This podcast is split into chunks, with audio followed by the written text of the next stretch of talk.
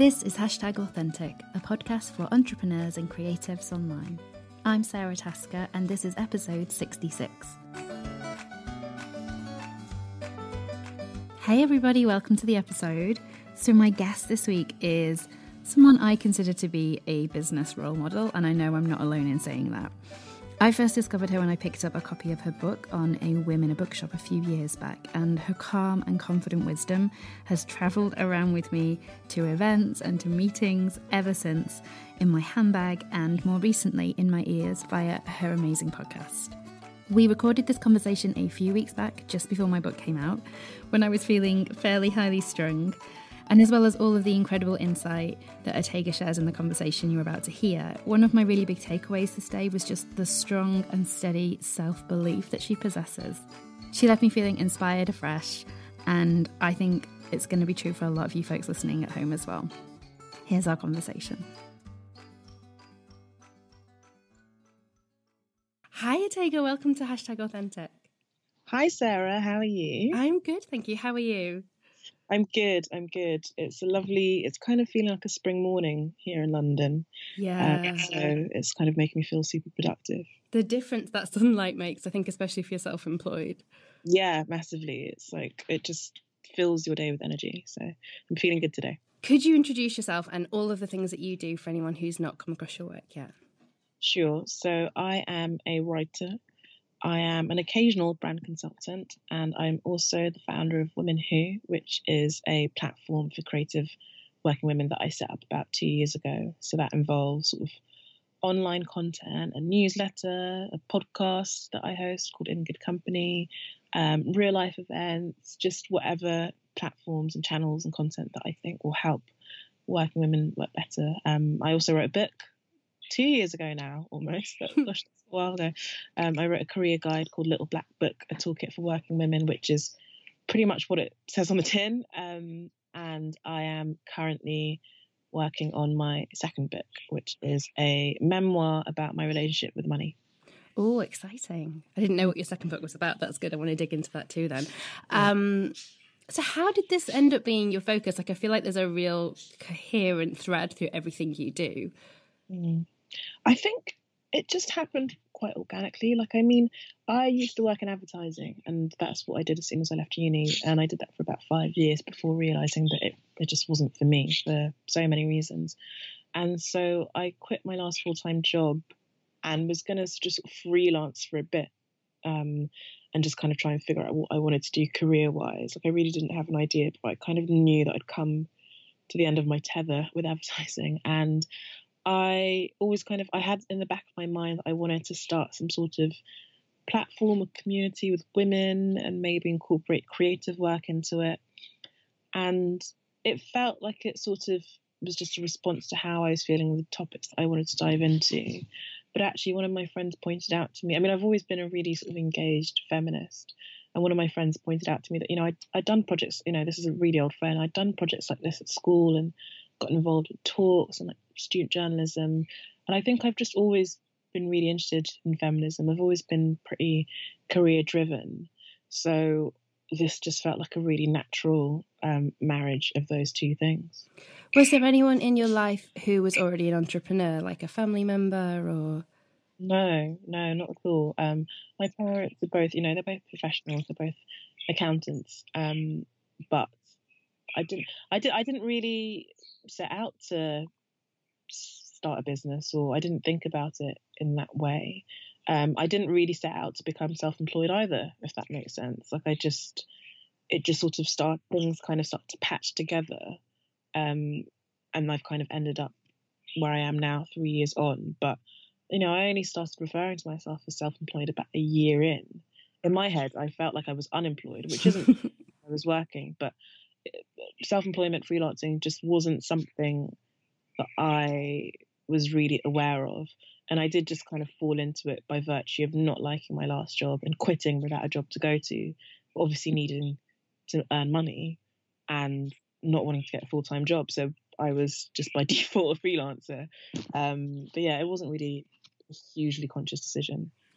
Did anything change for you then when you kind of reframed it in your head as a freelancer? Because I'm thinking about me, like I called myself a freelancer for quite a while and then one day had this epiphany and was like, oh no, wait, this is a business. I'm a business owner. And that changed a lot for me about how I approached my work. Yeah, I think I've always been quite business oriented and like starting Women Who, even though Women Who is like very much a small business and it goes through kind of peaks and troughs in terms of how much focus I put into it. But I always knew that I wanted it to be almost kind of like a social good business, but not a charity, um, because I knew that I wanted to do it as sort of part of my work, as part of my um, what I count as you know making a living. Mm. Um, but I think I I switched out of the kind of freelancing mindset, I guess, maybe about a year and a half in when it felt like what I was doing was bigger than that. And like you say, there was this common thread. And I think Women Who is a brand. I think I myself being realistic, I'm a brand. And so that just felt slightly bigger than, you know, I was, you know, pursuing like commercial partnerships and that kind of thing. It felt very much like a business as opposed to just a kind of, even though it is mostly one woman show, it just felt like there was just quite a subtle difference. It's you said there that you're a brand, and that's a weird way to kind of live your life as well, isn't it? Because there's the there's you the brand, and then there's you the person. And how mm. how do you find navigating that divide? Oh, there really isn't a divide for me, if I'm being really honest. Like, I don't have like a strategy in terms of.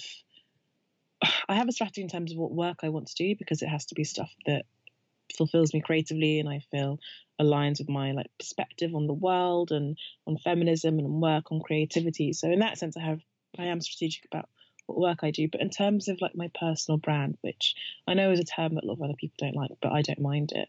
Like what I share on social media is not filtered. Um, so that brand is very much who I am as a person. I know everyone kind of says that in terms of authenticity, and who knows that might change in the future. But I almost just can't be bothered mm-hmm. to curate it that much. Um, so it is very much a reflection of me and what I think, and I think sometimes people respond to that, um, which is really nice. I think people respond to what is just kind of my genuine thoughts. Um, but I don't I, I don't think too heavily about putting out a specific picture of myself. I just kind of I think but I think I sort of have an inbuilt filter. Yeah. Maybe. I think I we all do. Yeah, I think it's probably more that like I don't think about it, but you know, there are certain things that I probably wouldn't share, but it's just about kind of maintaining a sense of privacy. But I, you know, I am cognizant as well. The stuff that I share kind of builds people's perceptions of me in a professional arena, and some people it might put me off working, put them off working with me. Like I'm quite sort of direct and outspoken on Twitter, for instance, and there are some people who I know would definitely not want to work with me on account of that. But that to me doesn't really really bother me. Well, I think that's actually an asset because it's kind of self selection. Better that they figure that exactly. out beforehand. Exactly. Yeah, I think that's a really positive way of thinking about it. I'm like, well, if you don't if you don't like my opinions, then you, you probably won't like me. So, yeah.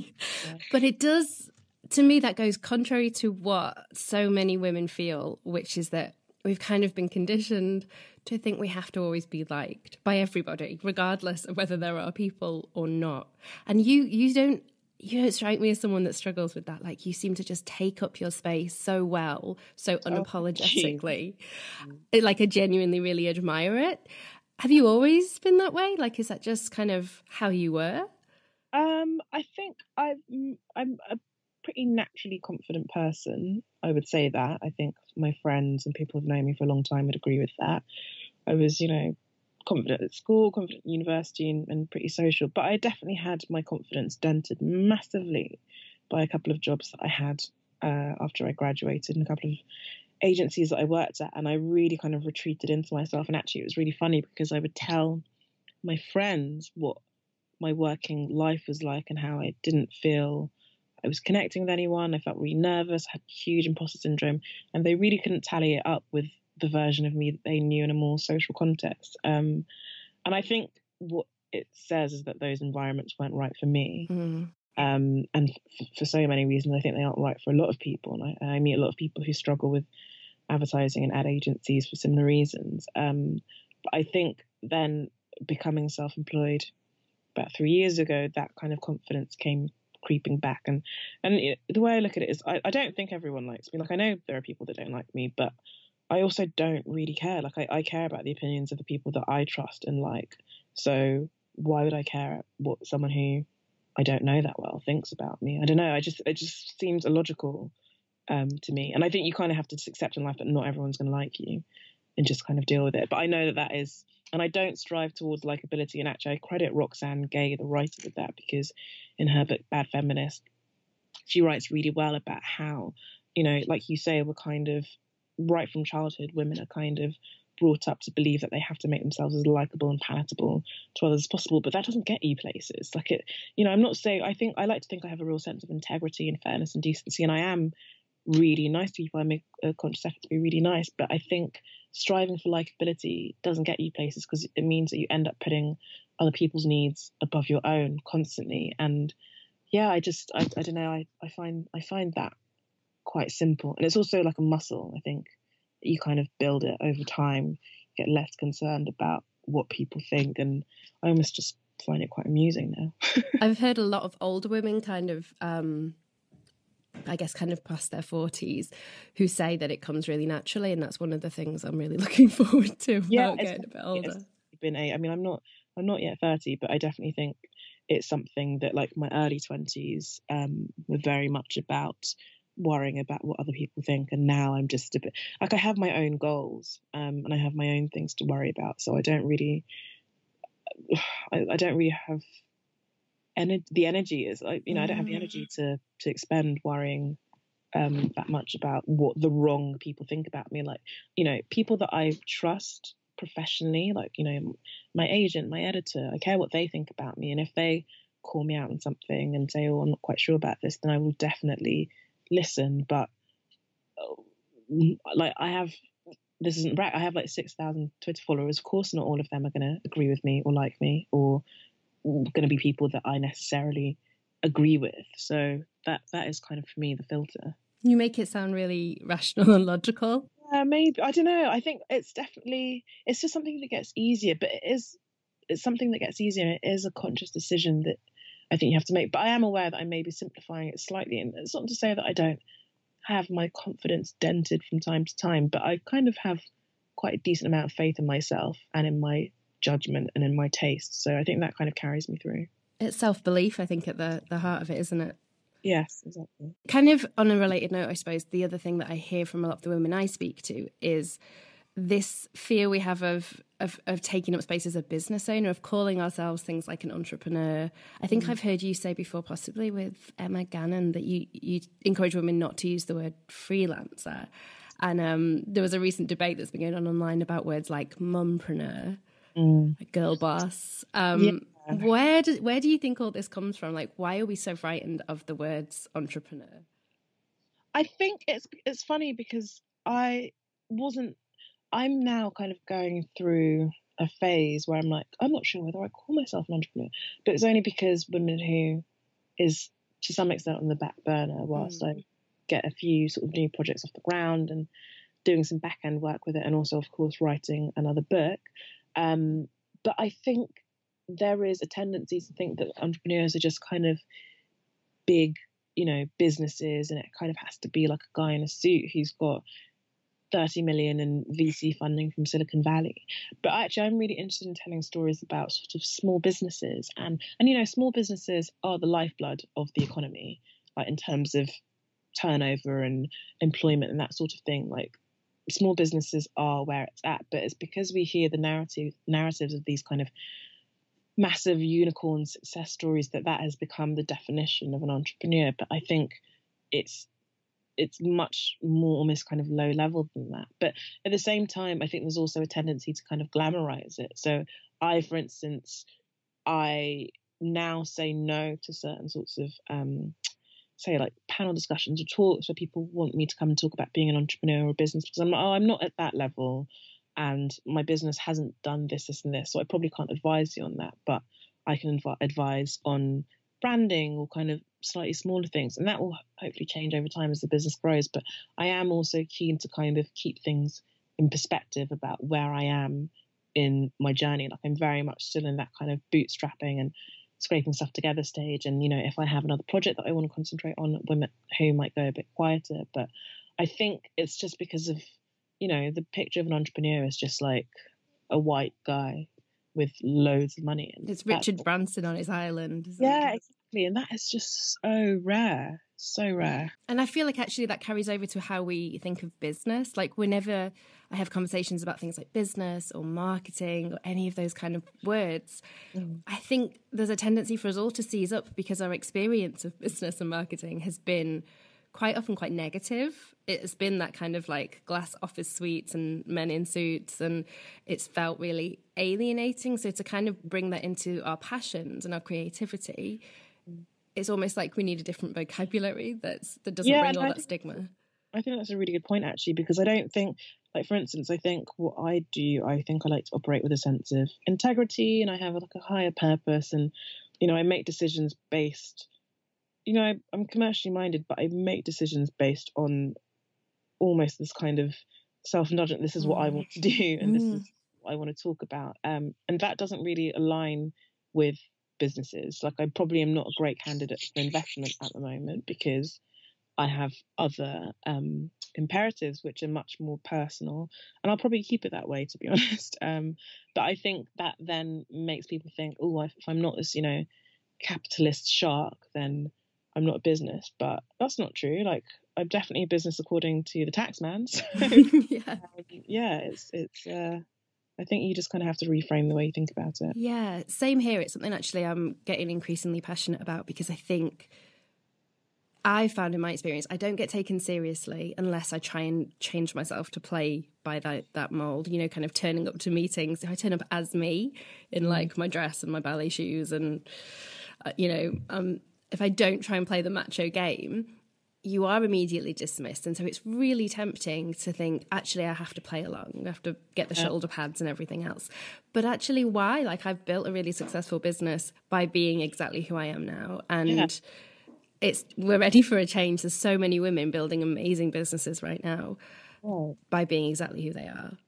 Totally. And I think, I don't know, I think the metrics of success are changing. Like, I think what you've managed to do and, you know, for instance, even something like having a really consistent tone of voice. I watch huge brands with billions of pounds fail miserably on social media. It's like they have a lot to learn from us. Yeah. Actually.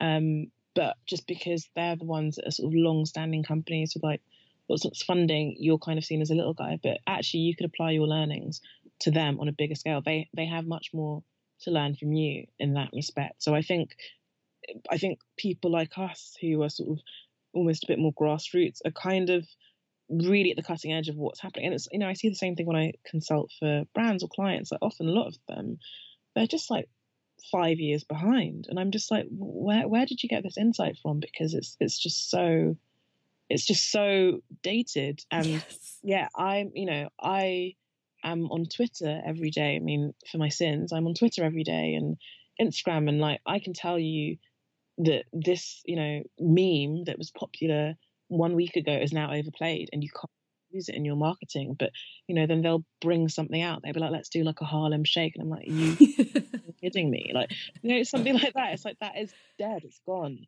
But they're really far behind. And so, you know, that's why they bring in, I'm sure you do lots of consulting as well. That's why they bring in people like us because we literally have our finger on the pulse. And I don't think you can underestimate that. Yeah, this has been my experience actually of the publishing world. So my book is out. It's out a week today, is when we're recording. Um, so slightly terrified right now, but um, like it just seems like such a huge beast that it moves really slowly, and it, it can't be agile and it can't kind of be dynamic in the way that small businesses can. Um, and kind of like publishing and watching how it's all worked has made me go, oh this this is why publishing is dying. Not really because people aren't buying books but because kind of it's it's it's like it's still how it was 20 years ago. Yeah it's it's it's in many ways it's quite antiquated yeah. uh, the way it operates. And it's it's it's it's a very old school industry. And like even you know within the creative industries and within media publishing to me so i've worked in um worked in advertising obviously i've kind of worked on that side of things and I've kind of have experience of other types of media, but publishing seems to me particularly old school and it really kind of stands out. And I think for me, just kind of, I mean, I love my publishers and they're really, really brilliant, but just kind of looking at the industry as a whole, as I've kind of become immersed in it by virtue of having written my own books, um, is it's it was a real eye opener for me actually. Um, but you know, I think there are people out there who are trying. There are kind of younger there's hopefully lots of younger people feeding from the bottom, but it just happens really slowly. Fortunately, a lot of the people who work in publishing happen to be very privileged, or there's a lot of sorts of people who've been in the same company for sort of donkey's years and maybe aren't quite understanding of what people, how people are consuming, and you know the importance, for instance, of like having like an Instagrammable book cover or something. And mm, you know that's not an imperative for everyone, but that was definitely something that I was conscious of, and you know my publisher's really supportive of that. But I also know there are pockets of publishing where people kind of turn their nose up at that being an imperative, and I'm just like, well, I think that helps sell books, and I wanted my book to sell, so that's what we did. So yeah. So let's talk about your book. So you self-published it initially, and then it was picked up by a publisher. Am I right in saying yes. that? Yes, that's what And I think I read somewhere that your initial like print run was only around 200 copies. Yeah, it was. It was. It was. I think I paid for 200, but then the publisher, the printers threw in an extra 50 because they made a printing error. So, uh, yeah, it was. It was about 250 copies. So were these like just under your bed? You were going to send them out yourself? Yeah, I I spent weeks. Oh my god, I don't miss it at all. In fact, it was months going to the post office every couple of weeks. Um, I, I self-published in probably the most lo-fi way possible, but I literally just sold it through a Squarespace website, and then the orders would come in, and I would literally package them up, write the addresses on them, take them to the post office. I became very friendly with my local post office lady, and she was eventually she's like, "What are you posting?" And I was like, "Books," and I like brought her one. Um, and yeah, but I mean, I was really glad when I got a proper book deal and I didn't have to. That was like the biggest relief. I was like, oh my god, no more trips to the post office. you appreciated it all the more. Yeah, exactly. So, kind of, were you not expecting it to be a big hit, or were you just thinking, I want to get it out in the world, and and you weren't bothered about the initial means? Uh, I wasn't expecting it to be a big hit at all. I wasn't. I didn't even call it self-publishing until I got a, a proper book deal, and that's kind of how people refer to it. To me, it was just like a creative project. So it was, I I self-published Little Black Book in order to coincide with the launch of Women Who, and it was kind of like a launch mechanic, you know, just kind of set it, make it stand out a little bit, and be like, this is kind of what I want to do. So it was almost like a special project, and that was the first special project. And I mean, I was really surprised at how quickly that print run sold out. So it sold out in two days, and I remember texting a friend because I'd set my alerts up so that every time a copy sold, I'd get an email. And I was expecting to get like a couple a week, and it was just like I had to switch off because I was getting so many emails. Um, and so it just sold out, and and you know it got picked up by like It's Nice That and Fast Company in the US, and which I just still don't understand. But I, I think I I knew how to sort of promote it. Like I had proper professional photos taken of it, and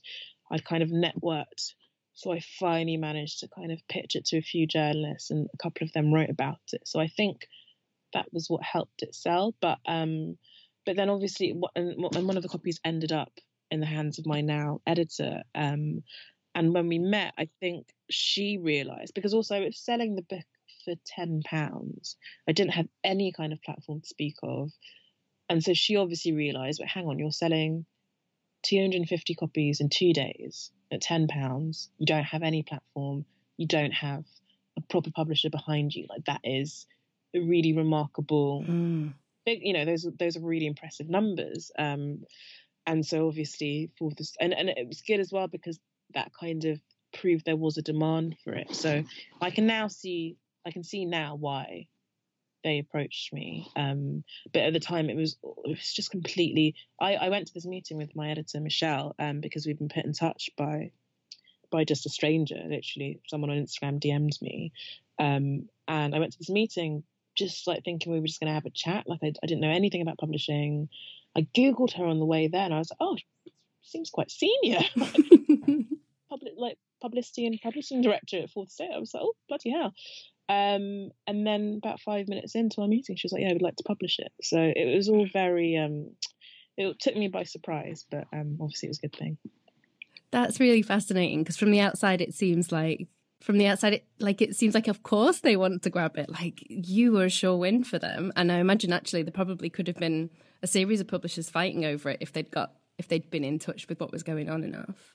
Maybe, yeah, maybe. I like. I think it was really I mean, I think my editor Michelle is really smart, but I think it was really smart of her to to take a punt on it. Yeah. Um, I think it was, and I think it sort of is testament to the way she kind of looks for new talent and new ideas. Because I didn't have an agent, I didn't, I just, I, I really like that is not how people get book deals generally. Um, but obviously, I think you know it was a good bet, and she could see that it had legs. So, uh, yeah. Do you think it would have been a different book if you had kind of gone through conventional channels and and not had the freedom to write the book you completely wanted to write for yourself?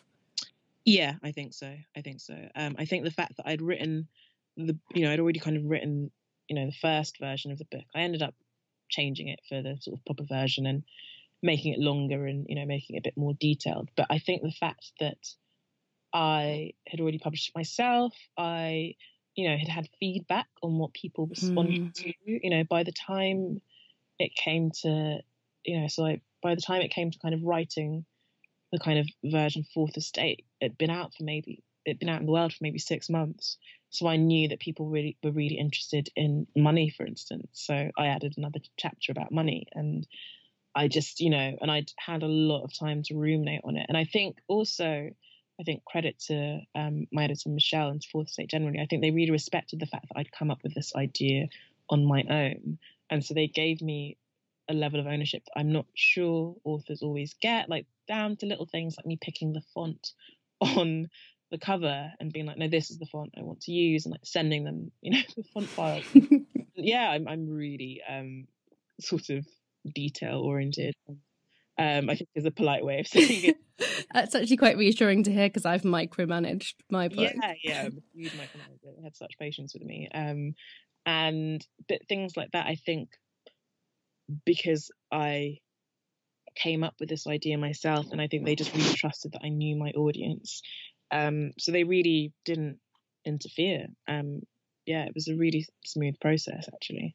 Which I guess has then set you up for this new book you're writing. Kind of, they've built that trust in you. You've got that Yeah. kind of working relationship, so that you know you can write the book you want to write again. Yeah, it's re- it's really trusting actually. Now that I think about it, like I came up with the title. Like, we've never had any like obviously my editor and my agent have both fed into it, but I would say the core idea is is just what I came up with and what I wanted to write about. And it's title that I came up with. They were like, yeah, let's go with it. The length that I said, the topics I want to cover, yep, yep, yep. You know, they're just really, really trusting. Um, and even down to things like, you know, not breathing down my neck for to see it. They were like, Are you gonna send me chapters as you go? I was like, No, I'll send it to you when it's all done. They're like, Cool. So really, yeah, I'm really lucky in that sense. Um, and I think there is a, a, a really huge level of trust between me and my editor and my agent. But actually I'd say the three of us are friends as well. Like I think it's it's it's a really rare professional relationship. Like, I think most of the time when we're together, we barely talk about work, and then like, oh crap, we've yeah. five minutes left. I think we there was some that needed you to sign, and you know, so I'm I'm I'm really lucky with those relationships that I have. That's actually the ideal situation if you can find it. And how do you find kind of that collaborative process when so much of your work you do obviously just on your own and the decisions are all only down to you? Have you enjoyed having kind of extra people give you that input?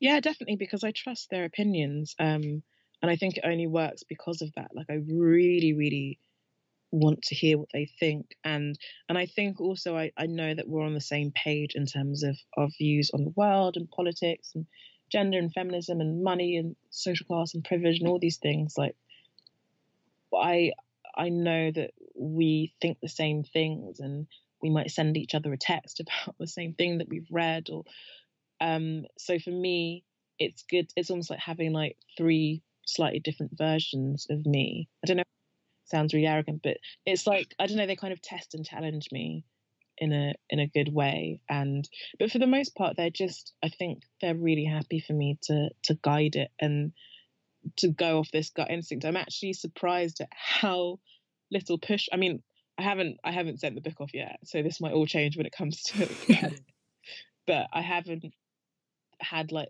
huge amounts of pushback in terms of the direction of anything. Like, I think they just really trust me. Um, let's talk about this again in a year's time when, when I've done the edits.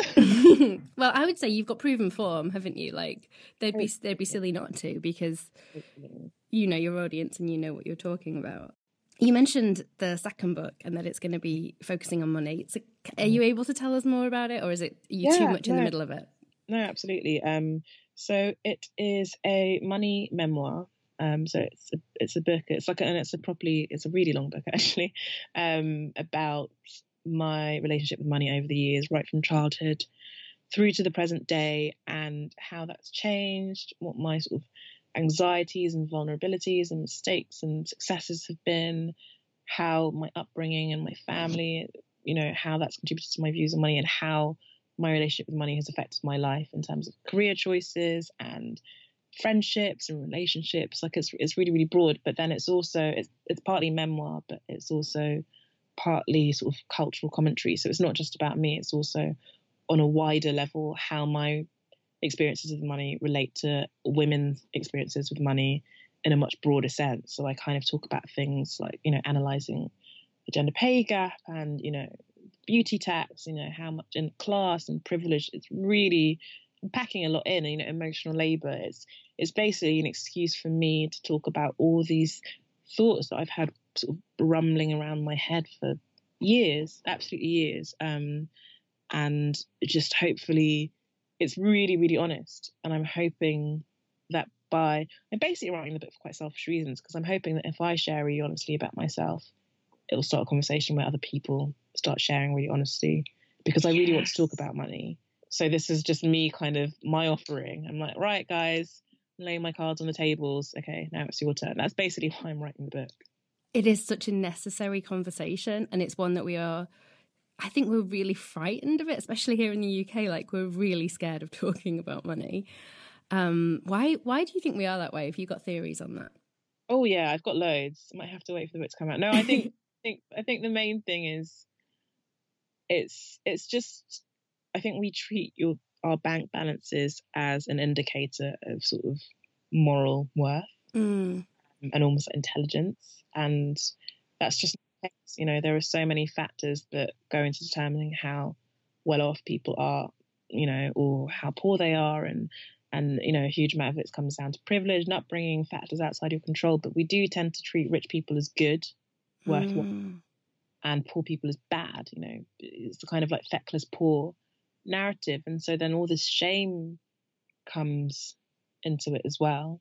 Um, and there's but there's also shame at both ends of the spectrum. Like I think one of the things I look at is people who are pretty well off who are embarrassed about that and and conceal it. But then it's funny because you get that, and then you also get people who, you know, are really sort of poor and are also embarrassed about that and try to conceal it. And it's for very different reasons. But I think there's so much shame wrapped up, and and, and money touches everything in your life. Like even without thinking about it, I think I was surprised how much I actually had to stop adding chapters and be like, you know, I actually don't I can't write about this as well because it literally affects every single area of your life. There is nothing that I can't find a link back to money about. So I kind of had to say, these are the most important things to talk about for now. And maybe I'll cover the rest. I don't know. Too. Oh yeah, I don't know. Do you know what I mean? But it's just it, it affects absolutely everything. And I think we are all thinking about money constantly, even if we don't admit it. It's kind of the elephant in the room of every yeah. conversation, isn't it? Exactly. And it can be such a huge wedge in relationships and in terms of how you relate to other people. Um, and you know, in friendships as well, and familial situations and at work. Like there's, it's just so, it's such fertile ground. And like you say, people don't like talking about it, but the less we talk about it, the less transparent we are, the worse people feel about it. So I'm hoping that we can just begin to have more more honest conversations about it. I know for myself, like I went from being quite heavily in debt to building my business and and having like a decent income in a really in a pretty short space of time. Mm. And that was the first point when I was really like, oh my gosh, I'm so messed up about money. Like I was mm. really confronted by all these issues that I'd kind of tried never to face. Yeah. And then was like, well, what do I what do I do about this? Like, who do you talk to? How do you get help? I think for me, I mean, there are, you know, actual financial therapists and stuff out there. And I think for some people that can be in like financial coaches if you're looking for more practical advice. I think for me, the solution has been being more honest. And like Mm. I've got a few friends now, and one in particular who I can just have really honest money conversations about. And it might be sort of bitching and being a bit negative or talking about a fear that I have. Um, but I think for me, that's been such a weight off my mind. And it doesn't necessarily change my money situations. Like talking to my friends about it isn't what changes my money situations. Like the things that change it are, you know, work and, and maybe family for some people. Um, but it just makes me feel better about stuff and it makes me feel more capable and more normal. Um, and I think for me, one of the things I talk about is I've always had quite a lot of anxiety around money for various reasons, which, you know, I kind of talk through in the book. And it's about how I have, to an extent, managed to kind of counter that. And and I hope it- it'll be different for every person. Like everyone has their money bugbears, and their money anxieties, but everyone has them. There are very few people who are like, yeah, totally fine about money Mm. No problem. And again, it's not necessarily you'll have different problems at different ends of the wealth spectrum, but you will still have problems. Yeah, Yeah. they kind of come with you wherever you go. I've, I've discovered.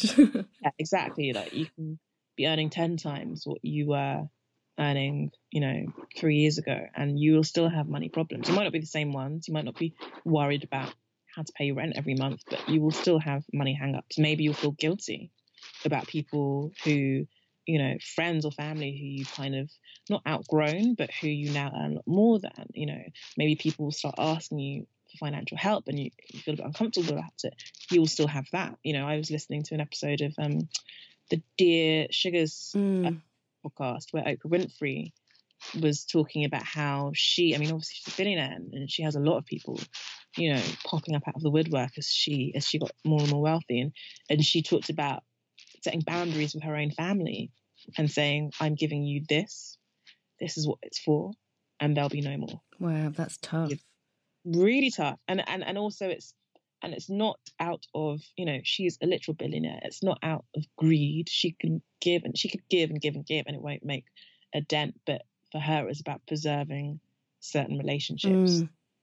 and i think that's the thing that's even harder because she obviously had endless you know has an endless pot of money basically and i think that sounded like it was difficult for the people on the other side to be like well you have it why don't you give it to me Yes. Yeah. so it's it's it, it- it follows you around whatever whatever sort of income level you're at It's been really interesting for me because previously my husband was the breadwinner Mm. and I kind of supplemented the income with my day job. And now I'm the breadwinner and he works for me. And what you were saying then about having friends you can talk to, because I have one friend who's in the same situation. And I think if it wasn't for her, I would feel. I'd feel like a monster sometimes because there are so many things that come up in our relationship now about money that are brand new to both of us. totally And yeah, that Me Too is so powerful. yeah i think you have to really seek out people and that is quite a unique uh, position that you're in or, or not that unique but you know you obviously don't know that many people in that situation. I, I don't really know that many people in that situation. Um, and it's so fraught in so many ways because of external social pressures and perceptions. Um, and you absolutely need to have someone to talk about it with who can be like yeah me too. Oh i totally understand. And then you can kind of bounce off each other and be like, oh, this is how I sort it out, or just knowing that what you're feeling or what you're going through is normal and it, to be expected is really good. Like I think there was something for me that I I discovered um, when I was researching the book about a particular kind of money behavior that I have that I always thought was really unique to me, and then I found out it's like 25% of the population.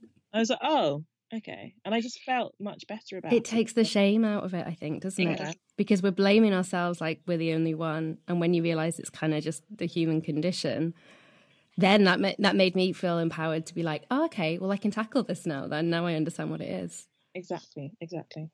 We've kind of sort of touched on this, but from the outside, you do seem like someone who is successful enough and sorted enough that self doubt doesn't seem to kind of be on your radar. You seem to have such a really strong sense of who you are. But I, mm. I know from enough conversations with other people that self doubt kind of finds a way in for all of us. So I wondered what it shows up as for you. Yeah, I think for me is I have a huge worry and fear that I'm not doing enough. Um, and I think in the past that's led to me overcommitting myself and actually feeling a bit burnt out. And and one of the decisions I made at the start of this year was to just kind of do less and like to do it better. So really going for quality over quantity because I realized that in the past couple of years and you know first couple of years being self-employed I was like I need to do this I need to do that and I because I spread myself so thin I always felt like a lot of my efforts were quite mediocre but I was also comparing myself maybe to somebody who does that one thing full time so mm. I can writing efforts to someone who is a full-time writer I compare my podcast efforts to someone who literally runs a podcast as a business and does that you know three or four days a week, or you know, does that full time, or maybe has a team around them, yeah. or by a company. And I'd compare the Women Who platform again to people who do that full time. And and the reality is, I don't do any of those things full time. Um, and on the one hand, I made a decision to kind of pull back on certain things, and on the other, I kind of had to realize that that that's just not helpful to me. So for me, it was a bit of comparison around the quality of other people's output, not so much their success, but just the quality of it and being like, oh, mine isn't as good as that, and I'm not as good a writer, and my podcast isn't as good, or my podcast doesn't get as many listens, and that sort of thing. Um, so I, I think self doubt definitely crept in there, but then I think I'm now just trying to focus on the things that I am really good at um, and pour my efforts into those, and and also realizing that it's quite cyclical. Um, and so you know, now is maybe a time for me to kind of be hunkering down and, and working on projects behind the scenes that hopefully, you know, will come to fruition in, in a year or two years or six months or whatever. Um, but for me, it's just trying not to compare my professional achievements with other people's because, especially given the space I operate in, I'm thinking about work every day and every hour of every day mm-hmm. situations. And, you know, it's constant. My work, my career is about careers. So, it can kind of get a little bit much sometimes. But I think I'm getting better at that. Uh, yeah, I'm a big believer in there being seasons for everything, and, and kind of learning to trust that has been huge for me as well. Yeah. Um, and it kind of it's interesting because you said earlier you're not sure if you you call yourself an entrepreneur at the moment because you've taken um, Women Who's kind of on the back burner. But like when you said that to me, I was like, but of course she's still as an entrepreneur. Of course well, that is still a huge part of what you've created. I mean, yes, and I'm probably being like, I don't know, too self deprecating about it, and it still very much exists and is thriving as a brand, but it, it's just one of those things that unless I'm like, it took me a while to call myself, I think it took me until a while after my first book came out to call myself a writer. And I was like, mm. well, you're a published author now, so you can't really doubt it. And I think that's legit enough. But it took me a while to to kind of really label myself certain things because I felt like I was being overly presumptuous. And also, I looked at people who sometimes were overly presumptuous and was like, I, I don't want to fall into that trap. And and that for me is something I'm really conscious about. Like I don't like to. I don't. I never undersell myself, but I don't like to oversell myself either. You don't want to be that person on the X Factor who thinks that they're an amazing singer. yeah, just honest about their achievements or the the scope of their achievements and the depth of their achievements. Like I see myself as still very much a work in progress. And like I say, I'm I'm not overly self-deprecating. I, I don't think, and I, I don't undersell myself. Um, I know what my strengths are, and I know what my achievements are. But I also, I just I just find it quite. Um, I think you just have to be quite honest about it because it, it diminishes your credibility. I think. Yes. If you sell yourself, and I think it's really, and if and if other people figure it out, I think that really diminishes your credibility. So I really want to avoid doing that. It is as well, though, I think something that women, I'm sure I've seen research that says women do this more than men, whereas the men are, are much more comfortable saying, yes, I'm a writer, or yes, I've got this skill set that you need for this job. And as women, we, we want that validation first so that we feel safe. Yeah. I mean, the number of, you know, men I know who sort of call themselves creative directors, and I'm like, what have you actually done? um, and then there are women doing amazing things who, who won't own those titles. Um, and I, and I, I am that's the thing. Like I am careful not to fall into the trap of underselling myself. But I think I just like being pretty on the nose, just quite honest, and I know where I am. And mm-hmm. also, so I also have a lot um, that I want to do and to achieve. And so, you know, when people refer to themselves as iconic, I'm like, well, do you people know, do that? They call themselves iconic. Know, I'd, I'd, like to one day maybe be in a position to be like, yeah, I'm pretty iconic, but I know I'm not there. So why would I call myself that? You know, I, I want to kind of. There's no point in, in in positioning yourself as like the the voice of our age or the best writer of all time when, when you're not there yet. You mm-hmm. know, I I I would like to get there and then be able to call myself that. But if you start calling yourself that when you've just you know, written one, let's say, moderately successful book, then where where else is there for you to go or to Yeah. grow? Um, Except down. yeah, exactly. And it's and it's uh, don't be too early to kind of claim to claim things like that. I think. I guess it's almost like another one of those macho business conventions, isn't it? Yeah. Like the hard, the hard capitalist sell and the slightly cutthroat world, and it is that like say you there straight away, like fake it till you make it. Exactly. I just don't like that. I think that's just I don't know. I part of I like having something to to strive for. I think I'm a real striver. So yeah. And I believe that our people, like the the people we're connecting with, can see the difference and, Totally. and would I- see through that. yeah, I think it's a lot more obvious. There are a lot of uh, scammers out there, and I think it's it's it's obvious. Um, I think it's a lot more obvious that people than people think it is. So, um, I'd rather pleasantly surprise people than than disappoint. Otegha, where can people find more of your work when they have listened to this and want more of your wisdom? Sure. So you can buy my career guide, Little Black Book, a toolkit for working women. You know, on Amazon or all good bookstores. You can listen to my podcast in good company. Again, on wherever you listen to your podcast, and if you follow at Women Who on Twitter or Instagram, you can find everything you need to about the Women Who community there. Thank you so much for talking to us. This has been brilliant. Show Thank notes for this for having me. episode are at meandorla.co.uk forward slash podcast 66, where I'm going to link to all of Otegha's online presence and platforms, as well as everything we've talked about in this week's episode. I will be back with a live podcast recording from my little book tour for next week's episode. So I hope you can join me, whether that's in person, in the flesh, or in your downloads a few days later. I hope you are having an awesome week, and I will see you then.